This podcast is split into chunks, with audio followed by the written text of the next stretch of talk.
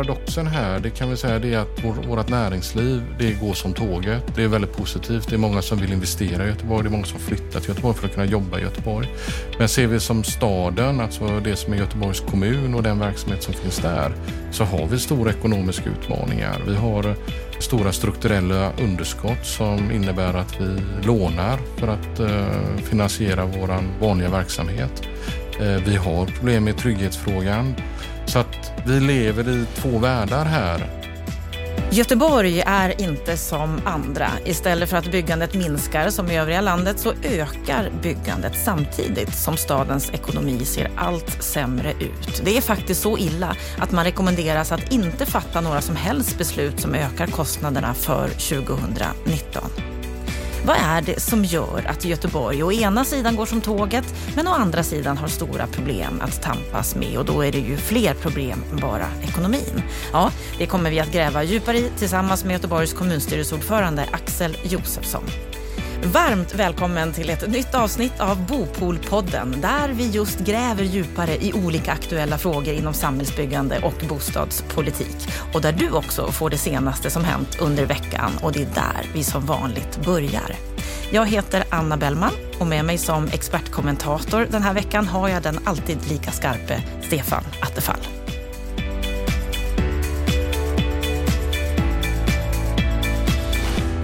Ja, Stefan, det har varit ett par artiklar som säger en del om bostadssituationen i landet under den här veckan. Ja, jag har hittat två artiklar eh, som jag tycker säger någonting, lite trendspaning.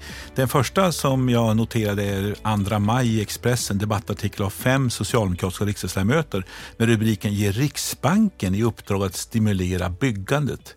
Och då har man en massa förslag om att Riksbanken ska spela en större roll för bostadsbyggandet och eh, antyder att Riksbanken borde föra en penningpolitik som ska stimulera investeringar och bostadsbyggandet. De verkar inte ens ha fattat att vi har minusränta idag. Det vill säga, är det någonting som Riksbanken kan anklagas för eller för att stimulera för mycket, alltså ha för billigt pris på pengar.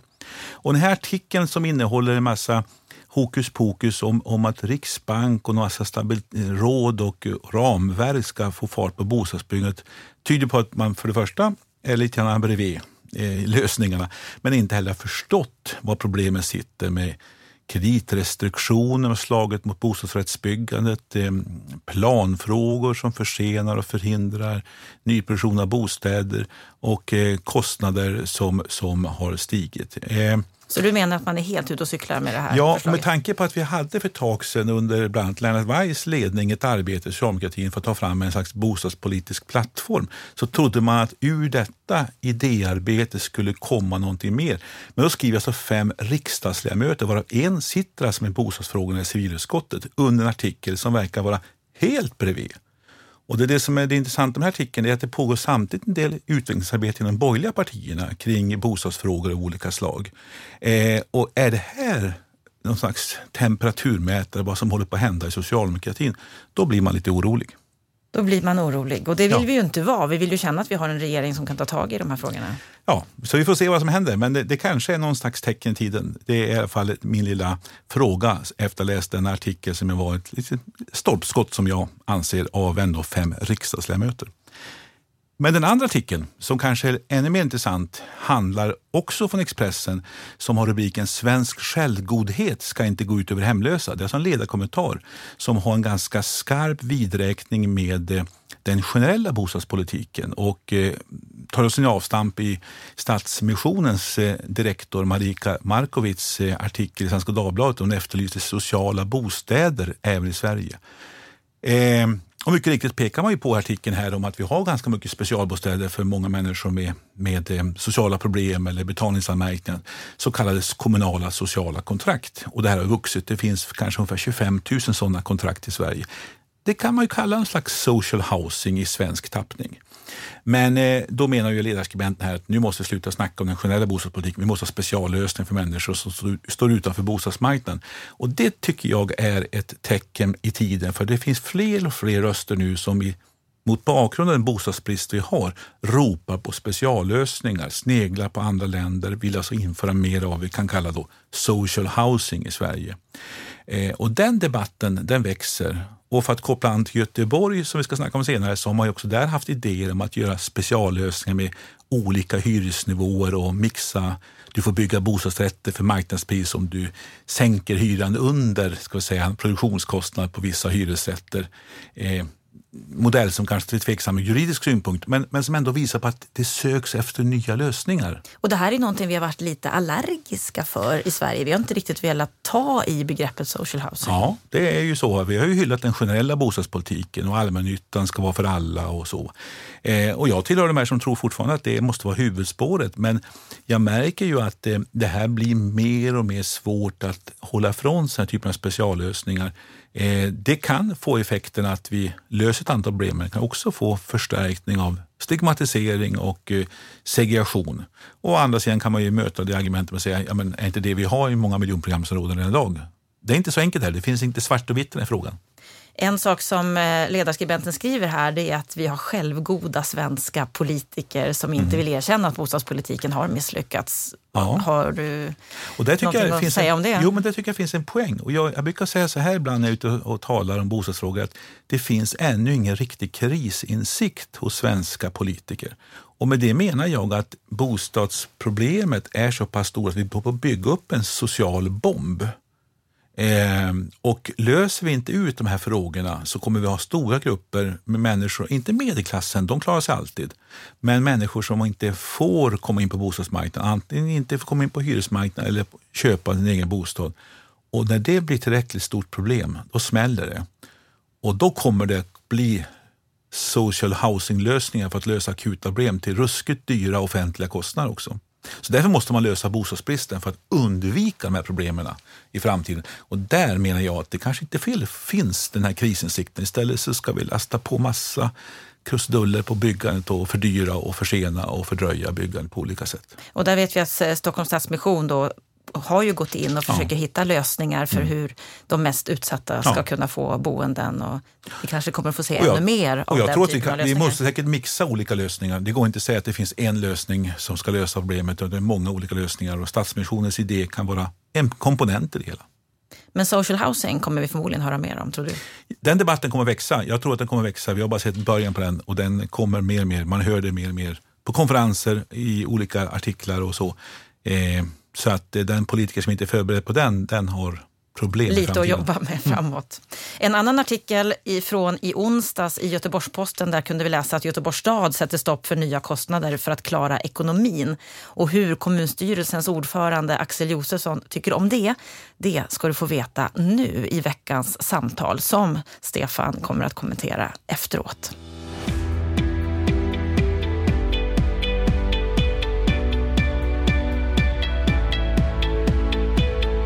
Ja, bostadsbyggandet i Sverige har minskat som bekant och det beräknas ligga lågt framöver. Men Göteborg går mot strömmen. De slår nya rekord. Där ökar byggandet. En annan sak med Göteborg är att de efter 24 år av socialdemokratisk dominans har fått ett nytt politiskt styre sedan i höstas. Och sen den 1 januari i år så har kommunstyrelsens ordförande blå färg, är moderat och heter Axel Josefsson. Varmt välkommen till Bopolpodden Axel. Tackar. Hur mår du idag? Jag eh, mår mycket bra.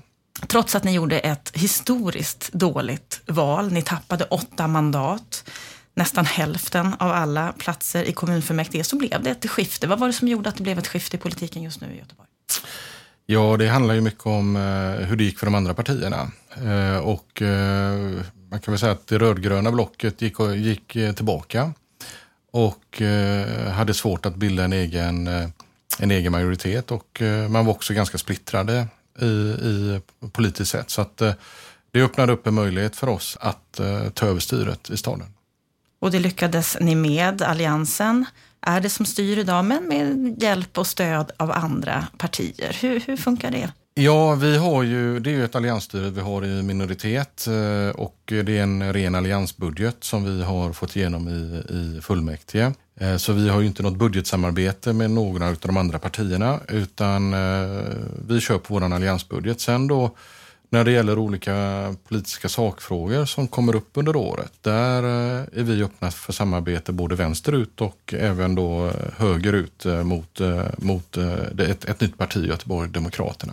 Så att vi, vi hoppar mellan de olika oppositionspartierna kan man säga och där vi har goda möjligheter att beroende lite på på fråga att hitta då majoritetskonstellationer som, som, som gör att vi kan få igenom vår politik. Mm, vi kommer komma in lite mm. mer på det, men först lite mer om dig Axel, för du har ju lugnt sagt gjort en karriär, en raketkarriär inom politiken. Du började som fritidspolitiker så sent som 2006 och fram till förra året, för ett år sedan, så jobbade du i näringslivet, SKF. 20 år inom industrin innan du då blev heltidspolitiker för ett år sedan. Och nu sen årsskiftet så är du också kommunstyrelsens ordförande och Moderaternas nya gruppledare. Varför kom du sig att du valde politiken? I grund och botten är det ett stort samhällsintresse som jag har och eh, sen också att jag tycker det är en spännande och ut, utmanande verksamhet. Den, eh, den är komplex, den är oerhört intressant. Man kommer in i olika frågeställningar som man kanske inte ser i sitt dagliga eh, värv så att säga. Så att jag, jag tyckte det varit en spännande utmaning. Vad tror du att du kan bidra med? Nej, men jag hoppas framför allt att uh, kunna bidra med de erfarenheter jag har fått från mitt yrkesliv då, under 20 år. Uh, jag hoppas också att jag kan hjälpa till och vända riktningen för Göteborg som stad. Att vi, vi behöver bli mera eh, framåtriktade, vi behöver bli mera, eh, mer vänliga mot näringslivet och hitta en framtidsanda. Mm, och när jag läste på lite om dig inför mm. det här samtalet så hittade jag ett citat där du pratade just om det här att när du pluggade i Lund i början på 90-talet så skulle alla efter utbildningen antingen komma till Stockholm mm. eller så stannade de kvar i Lund och Malmöregionen. Mm. Det var väldigt få som ville till Göteborg för mm. staden saknade framtidstro. Mm. Är det så fortfarande? Nej, jag skulle säga att det, det håller på att ändra sig. Vi har ju haft nu under en, ett antal år en väldigt stark konjunktur i Göteborg, mycket drivet utav fordonsindustrin och det som, som händer där. Och eh, där Göteborg idag, eh, ja, ett antal världsledande företag eh, huserar och vill man jobba med nya spännande innovationer, ny teknik, vill man jobba i en global verksamhet så, så finns de verksamheterna, då har de sin bas i Göteborg. Och det märker vi att det är många, många unga människor som väljer att faktiskt flytta till Göteborg nu. En annan artikel som mm. jag läste om dig på Göteborg Direkt, där står det så här om Göteborg, att Göteborg står inför stora ekonomiska problem. Det är skolor som går på knäna, gängkrig med handgranater och skjutvapen, en infekterad Västlänken-debatt, ett grasserande politikerförakt, alltså ett politikerförakt som verkligen härjar, och en stad med dåligt rykte. Mm. Håller du med om den bilden? Eh, ja, alltså vi, det som är paradoxen här, det kan vi säga det är att vår, vårt näringsliv, det går som tåget. Det, det är väldigt positivt. Det är många som vill investera i Göteborg, det är många som flyttar till Göteborg för att kunna jobba i Göteborg. Men ser vi som staden, alltså det som är Göteborgs kommun och den verksamhet som finns där, så har vi stora ekonomiska utmaningar. Vi har stora strukturella underskott som innebär att vi lånar för att eh, finansiera vår vanliga verksamhet. Eh, vi har problem med trygghetsfrågan. Den, det är ingenting att sticka under stolen med att vi har haft stora bekymmer med detta. Eh, så att vi, vi lever i två världar här eh, och där mitt ansvar som kommunstyrelsens ordförande är ju faktiskt att vända utvecklingen för Göteborgs stad. Och sen ska vi naturligtvis fortsätta beivra att näringslivet och de också kan utvecklas i en positiv anda. Och vad skulle du säga står högst på reformagendan nu efter 24 års socialdemokratiskt styre? Eh, ja, vi har ju ett par saker som vi har lyft fram. Då. Trygghetsfrågan är en sak, att vi, vi, behöver, eh, vi behöver vända den trenden. Den andra frågan som vi fokuserar väldigt mycket på det är skolan och förbättra skolresultaten. Vi har ungefär 30 procent av våra elever går inte ut gymnasiet med fullständiga betyg. Vi vet att det inte ger bra förutsättningar för att faktiskt få ett jobb och få ett, få ett bra liv. Och där satsar vi över en halv miljard nu extra för att faktiskt lyfta de här skolresultaten. Och sen är det bostadsbyggandet, eh, stadsutvecklingen, att vi, vi behöver få fart på den och vi behöver komma ikapp den bostadsskuld som, som faktiskt finns i staden. Och hur lätt är det att genomföra de här grejerna som ni vill göra med tanke på att ni är i minoritetsstyre? Ja, på ett sätt är det väldigt lätt och det handlar om budgeten där vi, eh, där vi jobbar med eh, budget, alltså det som är kommunens budget och där vi då lägger uppdrag och där vi sätter mål. Och där vi nu har fått igenom att vi ändrat budgetprocessen så att det kommer i slutet av året. Vi plockar bort en hel del mål inriktningsdokument i nämnder och bolag som gör att vi får en bättre kontroll och kan bättre styra verksamheten. Sen är det ju så naturligtvis att det uppstår andra politiska frågor under ett år och där behöver vi ju söka samsyn med de andra partierna för att uh, kunna gå i rätt riktning uh, som vi ser det. Då. Och hur lyckas ni med det? Får ni samsyn? Ja, uh, det tycker jag att vi lyckas i många fall. Det, det är ju en det har väl varit medialt som man väl oftast lyft fram när vi inte har samsyn. Men kan säga vi, eh, ja, vi hade kommunstyrelse här för någon månad sedan. Jag tror vi fick igenom eh, 16 av 17 olika voteringar vann vi. Så vi, vi, vi får igenom väldigt mycket. Nu senast eh, så har vi ju linbaneprojektet. Där har vi ju nu en samsyn mellan ett antal av partierna i kommunfullmäktige på hur vi vill driva det framåt. Så att vi, vi hittar hela tiden kompromisser med de andra partierna. Och eh, ja, sen naturligtvis så är det ju vissa frågor vi förlorar men i det stora hela så går det förvånansvärt bra. Du är? Bra. Ja, klart det går ju alltid att gå lite bättre, det, det får man väl säga. Men man ska komma ihåg det att oppositionen är också väldigt splittrad och eh, de har också ett intresse av att samarbeta med oss i detta. Ja, för man får ju verkligen intrycket av att det är lite tjafsigt med politikerna i Göteborg. Mm. Både när det gäller när ni samarbetar tillsammans, som du säger, mm. medialt så får man det här intrycket och mm. även inom partierna. Mm. Nu var det Socialdemokraterna här våra som avsatte sin gruppledare och, mm. och, när ni skulle välja en ny ordförande så har det varit en del stridigheter. Mm. Vad beror det på tror du? Ja, det, det, det, det beror kanske på lite olika saker men det, det Eh, på ett sätt kan jag tycka att det är sunt att det finns olika viljor och idéer och tankar i ett parti. Eh, sen har vi strukturer för hur vi eh, hanterar konflikter och det är ju genom olika former av voteringar och där majoritetens åsikt vinner. Sen är det naturligtvis alltid en fördel om alla är överens men, men så blir det ju inte alltid i, i politiken och jag tror också att politiken mår bra av att ha konflikter. Det hade nog varit ganska tråkigt om alla partier varit överens om allting. Det hade inte varit Men hur är det att styra en stad med den kontexten? Eh, på ett sätt är det en större utmaning för du måste, du måste, du får hela tiden söka efter eh, samarbets, eh, eh, en samarbetsriktning. Man kan säga så här, hade vi haft ett majoritetsstyre med ett antal partier så hade vi också varit tvungade till kompromisser och samarbeten. men då hade den diskussionen skett bakom lyckta dörrar. Nu är ju den lite mer offentlig och det är väl det som kanske gör att man upplever att den blir lite mera rörig och konfliktfylld. Men eh, det tror jag nog alla politiker som har ingått styren och de har haft samarbete med andra partier att man kan skriva under på att eh, ibland är det ganska höga tonlägen bakom de stängda dörrarna. En sak som ni har fått lite kritik för, Moderaterna, det är att ni vill göra kraftiga nedskärningar på flera håll. Att ni tycker att kostnadskostymen är för stor. Hur ser du på det? Ja, det är ett faktum att den är det. Vi har strukturella underskott på cirkus, en, ja, kanske inte fullt en miljard, men, men nästan. Och då är det klart, eh, då, då står man som politiker inför valet att antingen så får du öka intäkterna eller så får du minska kostnadskostymen. Och eh, då när det gäller skattesatsen så kan man ju säga det att eh, kommunsverige och även regionerna, möjligheten att öka skatterna markant, den finns inte där. Och då måste vi titta på vad är det kommunala grunduppdraget? Vad är det vi är skyldiga att leverera? Och vara noga med det. Och det är det som har varit mitt budskap. Att vi, vi ska fokusera på det kommunala grunduppdraget och vi ska göra det som kommunen är ålagd att göra med hög kvalitet. Snarare än att vi ska växa i vårt ansvarsområde om vi inte behöver detta så att säga.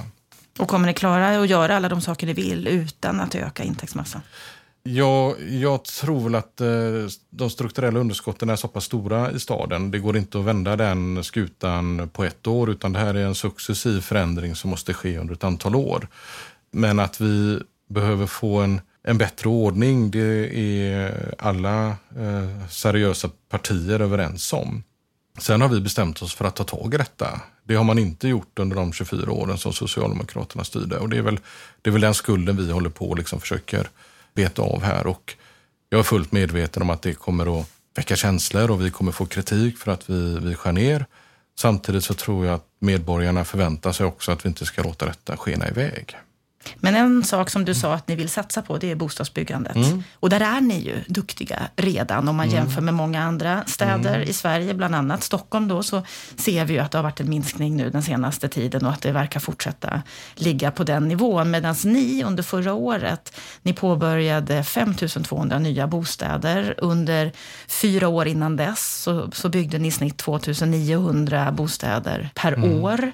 Även färdigställda bostäder var det högsta någonsin förra året sen miljonprogrammens dagar mm. på 70-talet. Hur kommer det sig att ni har lyckats med detta när, när andra viker? Ja, vi har väl, vi kan säga så här då, vi har väl under en lång tid producerat alldeles för lite bostäder och eh, man började väl kanske någonstans 2010-2011 försöka accelerera upp eh, bostadsbyggandet och det, det tycker jag har gått väldigt trögt. Sen eh, så, så gjordes... Så ni har ett underskott menar du? Ja, det har vi. Vi har, ett, vi har en eh, bostadsskuld ska jag säga på runt 20 till 25 000 eh, bostäder. Alltså om man jämför hur många som bor per lägenhet i mitten av 90-talet och jämfört med idag så ligger vi, då har vi en skuld på 20 till 25 000 bostäder. Så ni behöver hålla den här takten ni har? Det måste vi göra. Vi har ju en inflyttning nu. Förra året var vi väl 8 000 personer som flyttade in till Göteborg netto. Och det innebär att eh, det bor ungefär eh, två personer i varje bostad. Då kan man räkna ut att det innebär 4 000 bostäder behöver vi ha för att hålla jämn takt med inflyttningsströmmarna. Och det är klart, eh, då behöver, och ska du beta av en skuld också, så ja, då måste du upp mot de här 5 000 per år för att successivt kunna beta av. Men vad tror du det beror på att ni går så bra i det här ärendet när andra minskar? Vad är, vad är det som gör att ni lyckas? Eh, vi har, I grund och botten så har vi en stark konjunktur i Göteborg som är drivet av eh, fordonsindustrin men även också av stora infrastrukturprojekt som, som finns i vår region. Och som gör att efterfrågan på byggtjänster finns där. Det finns också en marknad, en avsättning för de bostäder som, som produceras i och med att vi har den inflyttningen av människor. Då. Sen kan man säga då när det gäller bostadsbyggandet också så tror jag man får vara lite försiktig där och fundera lite på vilka typer av bostäder är det som mattas av. Vi har ju inte haft, kanske i Göteborg som man har haft eh, till exempel i Stockholm då, de här högprofilerade bostadsrättsprojekten. Utan vi, vi har väl haft mer eh, traditionella projekt och där, där marknaden för det Med finns lite lägre kostnader Lite lägre kostnader och lite lägre priser, inte lika exklusiva. Och jag tror att den marknaden finns fortfarande kvar. Så du tror att det här kommer att hålla i sig? Ja, det, det handlar ju mycket om räntelägena naturligtvis och eh, natur, sen också om, om konjunkturen. Alltså viker konjunkturen och det börjar bli anställningsstopp och kanske till och med uppsägningar. Det är klart att då kommer också efterfrågan på de här bostäderna. Mm, skulle det kunna drabba Göteborg? det, det, är svårt att säga. Klart, någon gång så kommer ju konjunkturen att gå ner. Exakt när den gör det, det, det har jag svårt att uttala mig mm, om. Jag läste att Sveriges byggindustrier de konstaterar att bygglånsutvecklingen har stannat även i Göteborg och att det kan komma att drabba bostadsbyggandet redan i år. Okej, okay. ja, det? det? Det är mycket möjligt. Jag, jag, sen får man väl titta lite då på, om man gräver ner i de siffrorna, vad är det för typ av bygglov då? Är det är det nya bostäder eller är det att man vill bygga ut altanen? Eller, alltså, alltså det kan finnas lite, lite olika typer av bygglov. Eh, Men du är positiv? Jag är fortfarande positiv. Eh, vi, vi har en stark konjunktur. Vi har en lägre arbetslöshet i Göteborgsområdet än vad man har i Stockholmsområdet. Och det, det är unikt. Det har vi inte haft tidigare. Vår industri går på högvarv. Eh, jag hoppas att eh, vi kan fortsätta med det eh, något eller några år till. En annan del som är viktig för att bygga en stark och stabil stad är ju infrastrukturen. Och den kämpar ni med i Göteborg och har diskuterat livligt, framförallt Västlänken den senaste tiden. Vi har ju ett nytt parti, Demokraterna, som du nämnde innan, som har funnits i två år, där, där den här frågan har varit en stor fråga för dem och en stor anledning till att de gick så kraftigt i valet och blev andra största parti. Är det fortfarande stridigheter om Västlänken? För den har ju påbörjats, mm. den byggs ju just nu. Eller hur är läget just nu? Eh, jo, det är klart. Det finns eh, olika åsikter om Västlänken. Eh, och det är ju det är en statlig tågtunnel genom, genom Göteborg och vars syfte handlar om att i grund och botten öka kapaciteten för den regionala kollektivtrafiken. Och det finns ett väldigt, väldigt starkt behov av det i hela regionen. Vi, Vi, eh, om man jämför med Stockholm till exempel så tror jag här så är det nästan upp mot 50 procent av allt resande sker med kollektivtrafik. Den regionala i Göteborg är det 20 procent. Och eh, ska vi kunna växa som region så kan vi inte öka biltrafiken utan det är kollektivtrafiken vi måste hantera och då är det här en förutsättning.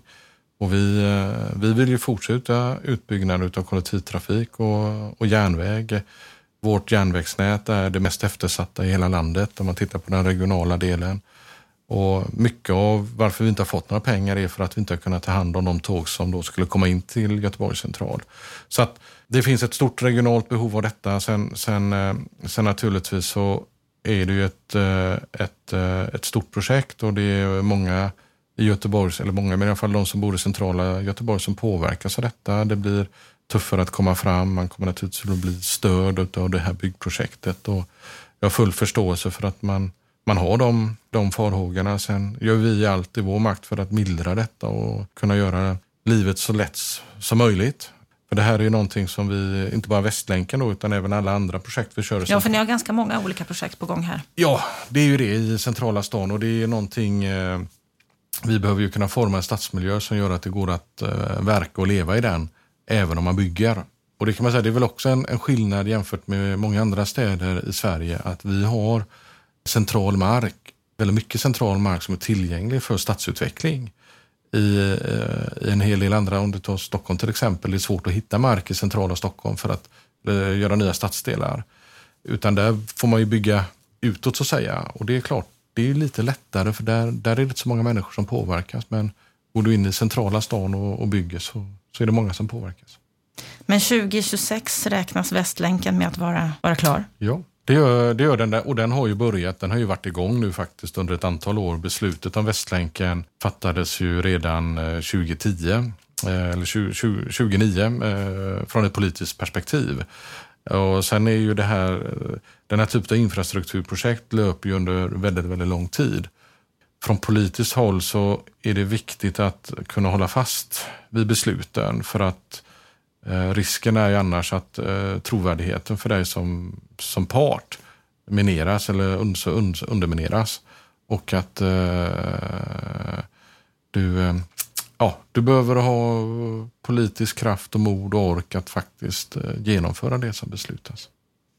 En av era utmaningar i Göteborg, du har redan varit inne på det, det är ju de utsatta områdena, de utsatta bostadsområdena. Vi har 61 totalt i landet, sju av dem finns i Göteborg där man ser trångboddhet, låg sysselsättning, väldigt hög kriminalitet som skapar sociala problem för de boende men också höga kostnader för fastighetsägarna. Hur allvarligt är det med de här sju områdena i Göteborg? Jag tycker att det är mycket allvarligt. I grund och botten handlar det ju om livsvillkoren för de eh, göteborgare som bor där. Jag träffade två unga tjejer i början av valrörelsen, eh, 16-17 år, som kom för att intervjua mig i ett, i ett annat sammanhang. Och eh, ja, sen avslutade vi lite och pratade lite. Och då var ju frågan kring bostadssituationen och de bodde i ett av de här områdena och deras högsta önskan var att flytta därifrån. Och det är klart, så, så kan vi inte ha det. Vi har situationer där man inte vågar släppa ut sina barn eh, på gårdarna. Man är rädd för att anmäla brott. Eh, det sprids en, en tystnadskultur här och där de här gängen eller klanerna tar över samhällets funktioner. Och det kan vi aldrig acceptera som politiker. Att bryta den brottsligheten, att skapa drägliga livsvillkor i de här områdena är oerhört viktigt för oss. Och hur gör ni konkret för att bryta detta? Ja, vi jobbar på flera olika eh, fronter. Eh, en är naturligtvis stadsutvecklingsspåret där vi ser att vi behöver bygga mer blandad bebyggelse. Vi behöver kunna visa att vi satsar i de områdena. Det ska inte bara vara så att man upplever att vi satsar i centrala Göteborg utan vi måste visa att vi även bryr oss om, de om, eh, om, dessa, om dessa områden. Så det är en viktig del. Sen en annan viktig del vi jobbar med det är de trygghetsskapande åtgärderna och de samarbetar med polisen. Vi vi jobbar med... Eh, med ja, ni har ett väldigt tätt samarbete med polisen. Har jag ja, det har vi. Det har vi. Eh, och vi eh, polis, sociala myndigheter. Vi, vi, jobbar, vi försöker engagera de boende. Då. Det är ju det vi har gjort till exempel då i, i Gårdsten, det området som nu har plockats bort från plockats listan. Bort på listan där boende då är, blir trygghetsvärdar och man skapar en gemenskap, en, en känsla av samhörighet eh, i området. Så att vi, vi jobbar med många olika instrument för att bryta detta.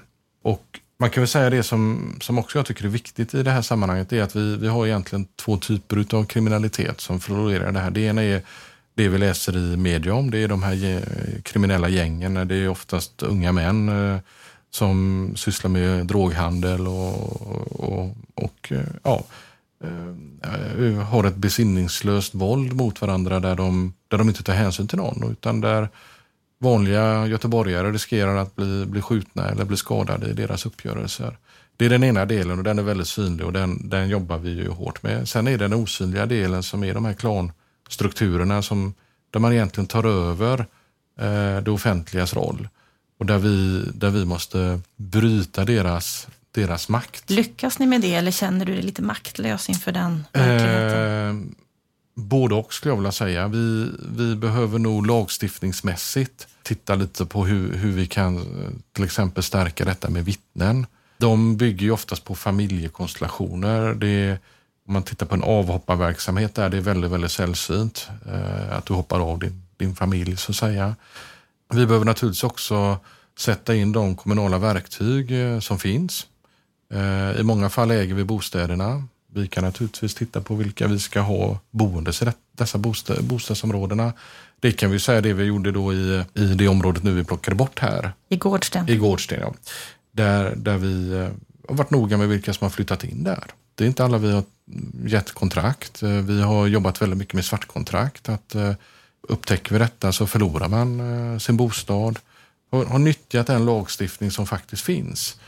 Och det har eh, gett goda resultat det har gett i det goda, området? Det har gett goda resultat och där behöver man ju stärka dem, eller vara tydliga mot de kommunala aktörerna att det är detta som gäller och sen också stärka dem i sin roll att genomföra det här. För det är klart, det är inte lätt att jobba med, med de här klanerna. För det är, det är, en, det är en väldigt tuff arbetsmiljö och där måste ju vi som kommun vara beredda att stötta våra anställda och att vi premiera de som gör detta hårda jobbet. Så det, det... Känner du att ni går framåt här eller finns det en risk att det här sprider sig till ännu fler områden? Eh, jag tycker nog att vi, vi går framåt.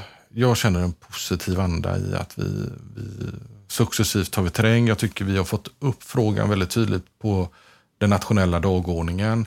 Eh, vi hade ju här en diskussion om vi skulle kalla det här för utanförskapsområden eller inte. Den här listan, om vi skulle ha den eller inte ha den. Och det, det tycker jag var väldigt befriande att det var faktiskt en hel del kommunala företrädare och även från, från statsmakten där man sa, nej men absolut, så måste vi ju kunna ha en lista på detta sättet för att kunna prata om problemet. Hur viktigt är samarbetet med bostadsbolagen, fastighetsbolagen för att komma framåt i den här frågan? Skulle den är helt avgörande. På vilket sätt? Nå, det handlar ju om att uh, få kontroll över vilka som bor i området. Alltså att vi säkerställer att de lägenheter som finns där, att de används av de som verkligen äger kontrakten. Att det inte finns någon olaglig verksamhet i, i de här bostäderna. Eh, alltså det, det som händer i vissa områden det är ju att eh, klanerna tar över hela fastigheter, alltså en hel hyreskomplex. Och det är klart att då får de full kontroll på källarutrymmen, de vindar.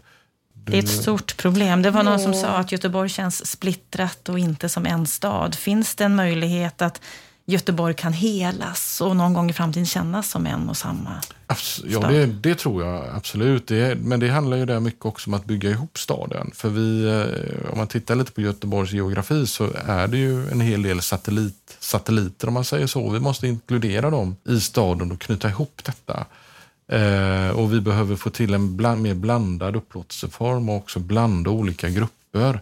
Så att det inte blir etniska grupper som bor i specifika områden utan att det blir en mera eh, mångkulturell sammansättning helt enkelt. Vad skulle du säga är de viktigaste delarna att verkligen få bukt med under den här mandatperioden nu när du är kommunstyrelsens ordförande i Göteborg? Ja, men vi behöver öka tryggheten, alltså bekämpa de här gängen och, och de här klanstrukturerna. Jag skulle gärna se också att vi lyckas med skolan och känner att vi ger ungdomarna en bra start här i livet. Och att vi håller en eh, ett högt tempo i bostadsproduktionen så att vi successivt börjar beta av den kö som finns.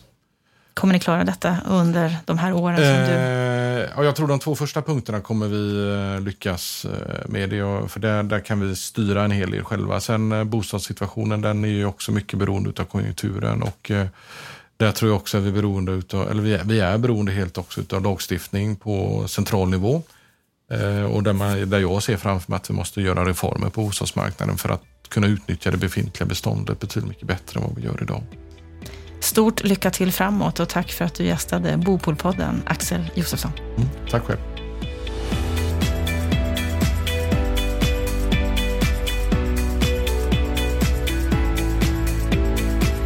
Göteborgs stad står inför en del utmaningar. De har ett nytt politiskt läge, en ny kommunstyrelseordförande som har moderata förtecken efter 24 år av socialdemokratisk styrelse. Vad säger du Stefan Attefall om det nya politiska läget i Göteborg? Kommer de att fixa det här? Ja, det är ett spännande läge. Det är som sagt var eh, alliansstyre, men i en ruskigt stor minoritet.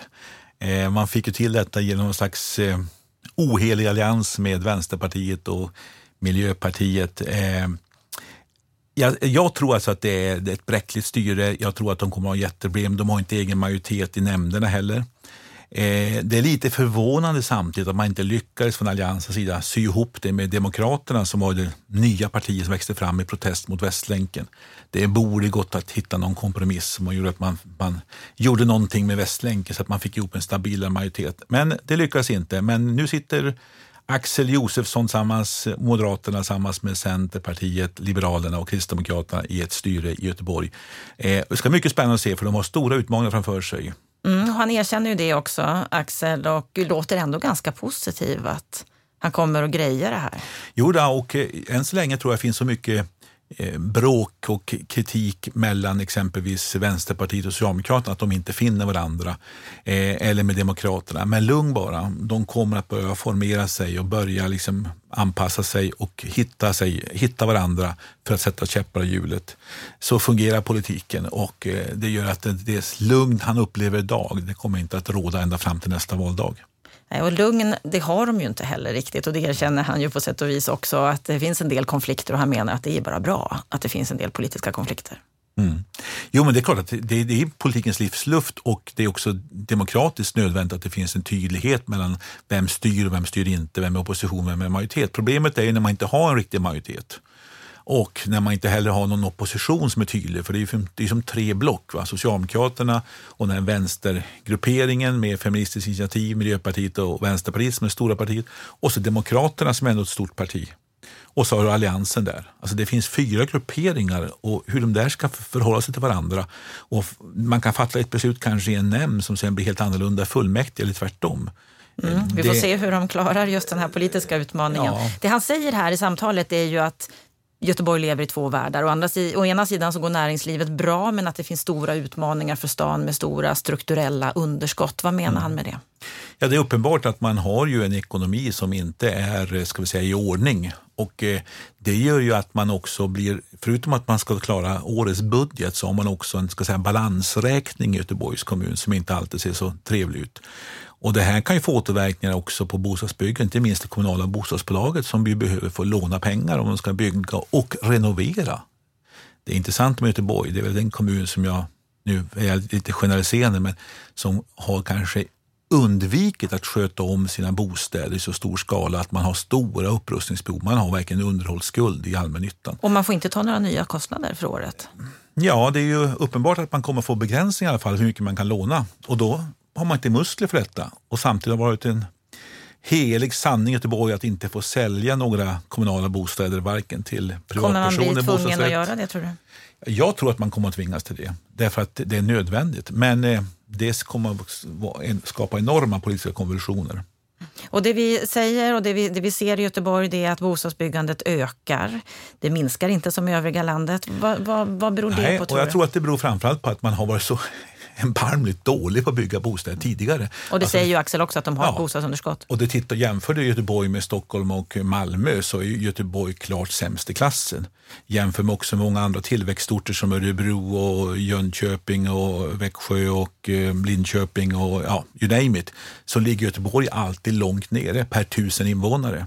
Så att Göteborg har haft en kroniskt dålig ska säga, bostadsbyggande och det är klart att då finns det mycket uppdämt behov. Men kommer de klara av att hålla i det här nu när marknaden och konjunkturen viker? Ja, det är inte säkert att det kommer att gå. De kommer säkert att kunna lyckas på vissa områden lite bättre än en del andra som har byggt ganska mycket. Men eh, jag tror också att de kommer att få uppleva problem. Men eh, de har ett stort problem också med att få sin kommuns eh, planavdelning och tekniska avdelning och alla som jobbar med planfrågor och bostadsbyggande att samordna sig så att planprocesser fungerar, markprocesser fungerar.